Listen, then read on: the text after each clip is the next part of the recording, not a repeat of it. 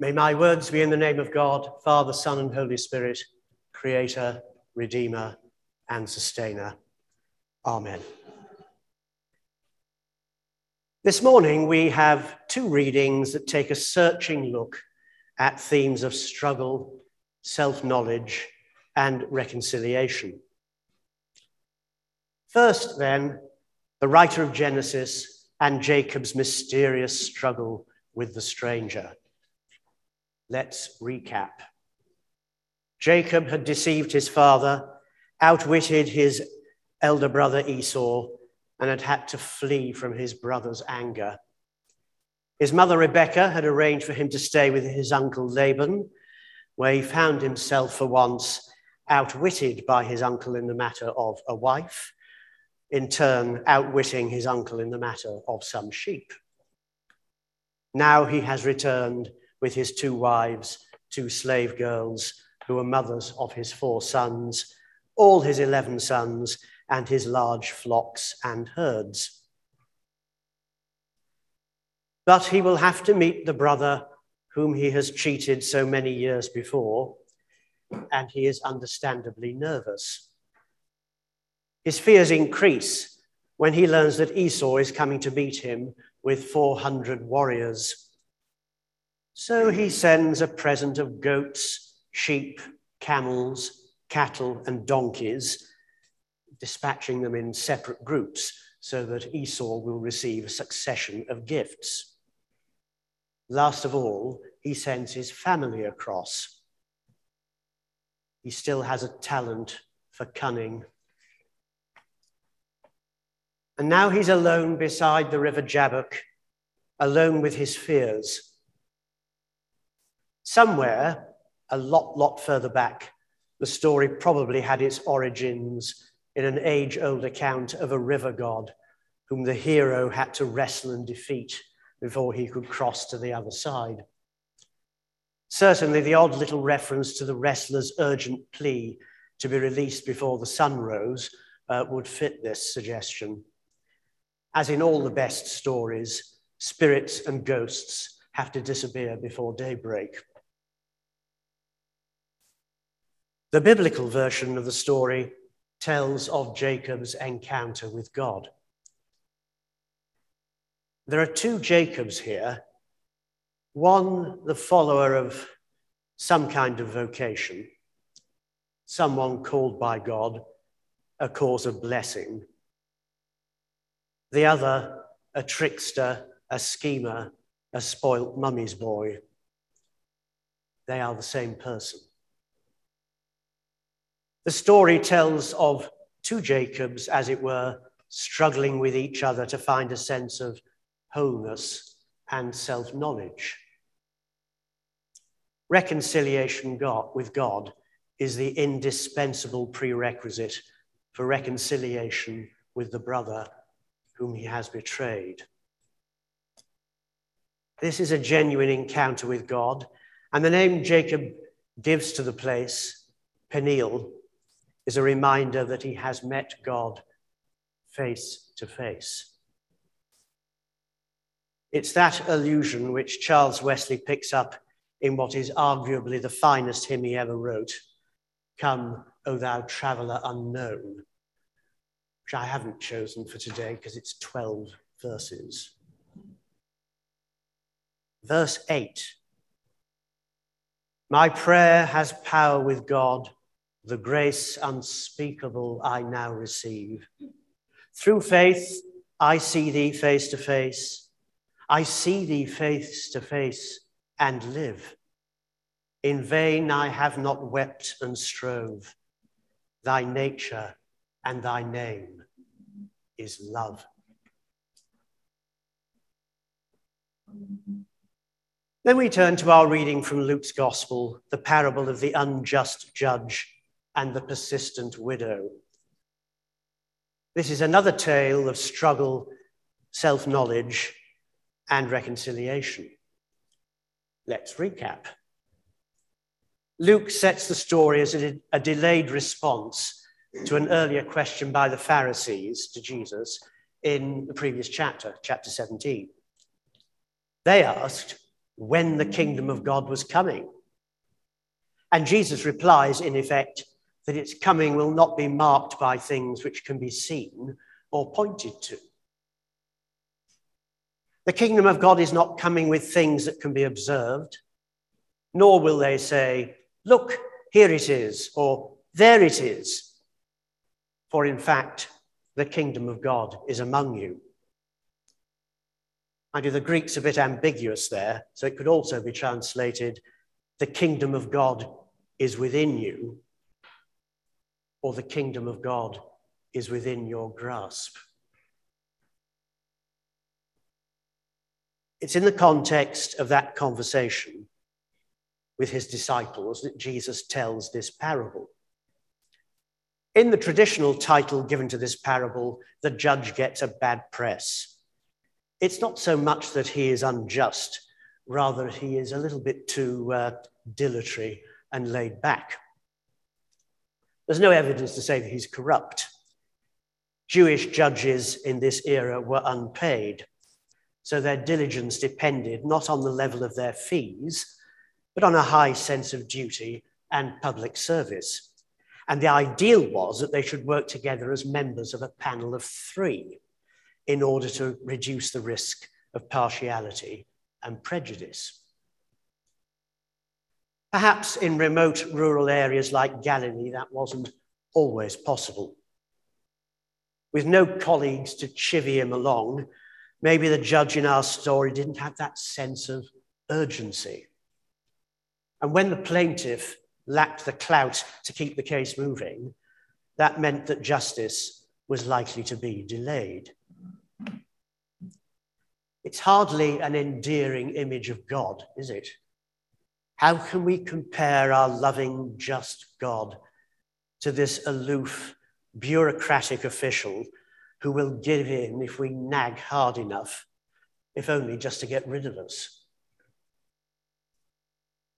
And will not God grant justice to his chosen ones who cry to him day and night? Hmm. Better to focus on the widow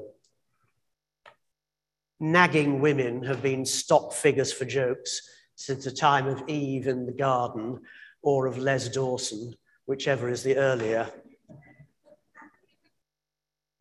But as Jesus uh, tells this story, it is she and not the judge who is central. She is set before us as an example of God at work in our lives set before us as an example of what it means to live with struggle, self knowledge, and reconciliation. It is her persistence, her dogged desire for justice, her refusal to be silenced, her resolve to confront oppression, which is held up to us. And then we can apply that, of course, beyond the case to all areas of life. This isn't about inspiration, it's more about perspiration. She certainly doesn't give up. In 1853, Charles Dickens published one of his most powerful novels, Bleak House. The story is an extended satire on the abuses of the old court of chancery, where delays and costs often brought ruin to those who pursued their legal cases. Dickens used his gifts as a writer to champion a, a number of different social reforms in the mid 19th century. But it's almost impossible to imagine that a novel could persuade the government of the day to make a complete major change of the English legal system. But that is what Bleak House did. The old style court of chancery was completely overhauled to deal more speedily with matters of probate, equity, bankruptcy, whatever. One of the cameo flight, sorry, cameo parts in the novel is given to eccentric little Miss Flite, who has haunted the Court of Chancery and its judges for years in pursuit of a settlement. And despite all the exhausting setbacks, she has never given up. Everywhere she goes, she carries a collection of documents associated with her case. Her catchphrase is, I expect a judgment. And her example is held up to us too. Back to our parable. This is how God's salvation comes, says Jesus.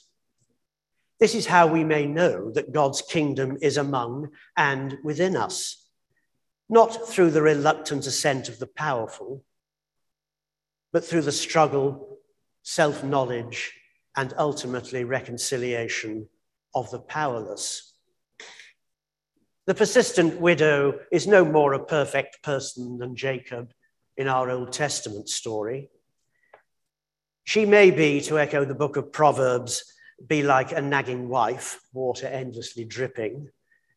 Though, to be fair to the writers of the book of Proverbs, they redress the balance in the final chapter with that glowing tribute to that paragon of virtue, the capable wife.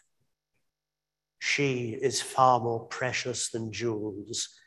The heart of her husband trusts in her, and he will have no lack of gain. You got that, gentlemen? Yes.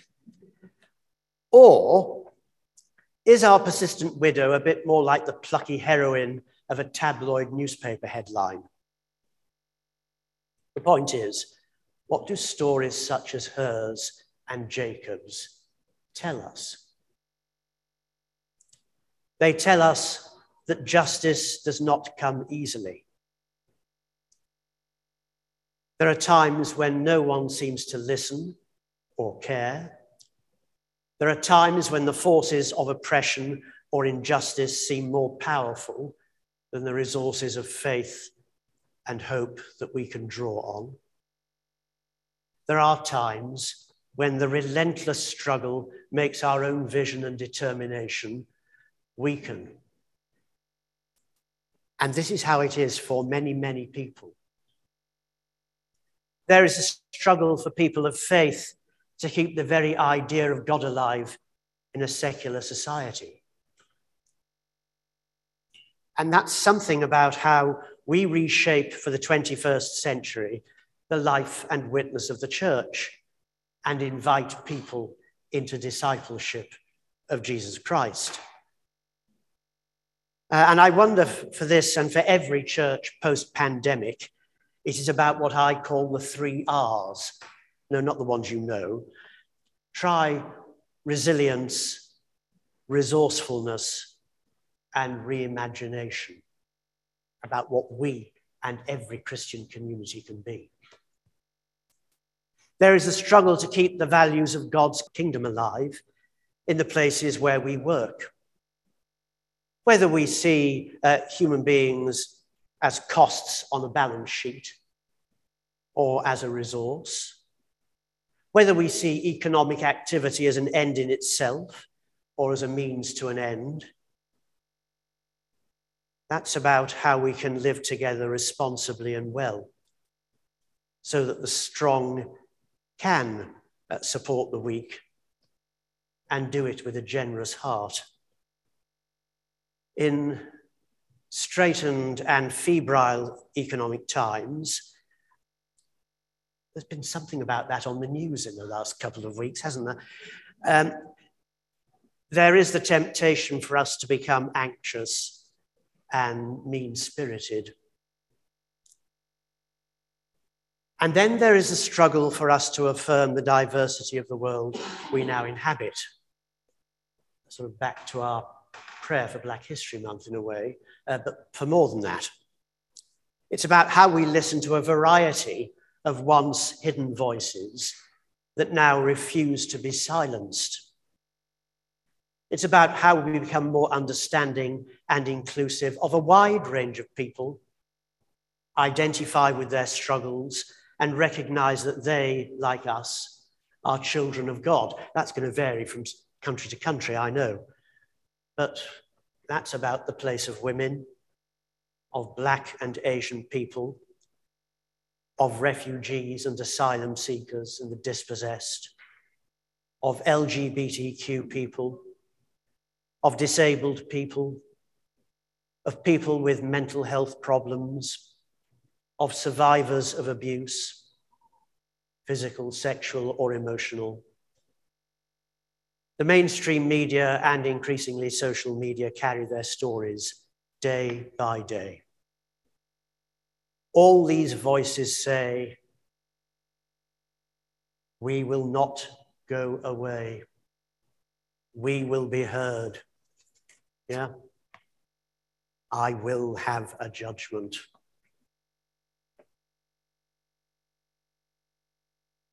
In all these aspects of life today, we can discern the demands for justice, the insistent claims for action that are demonstrated for us by the woman in Jesus' story.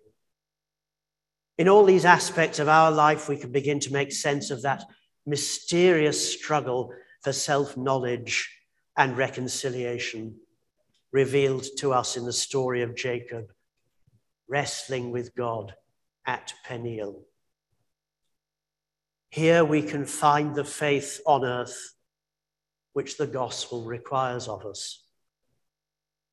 Here we can wrestle with the mysterious power of love and find the undeserved grace which God freely lavishes on all of us.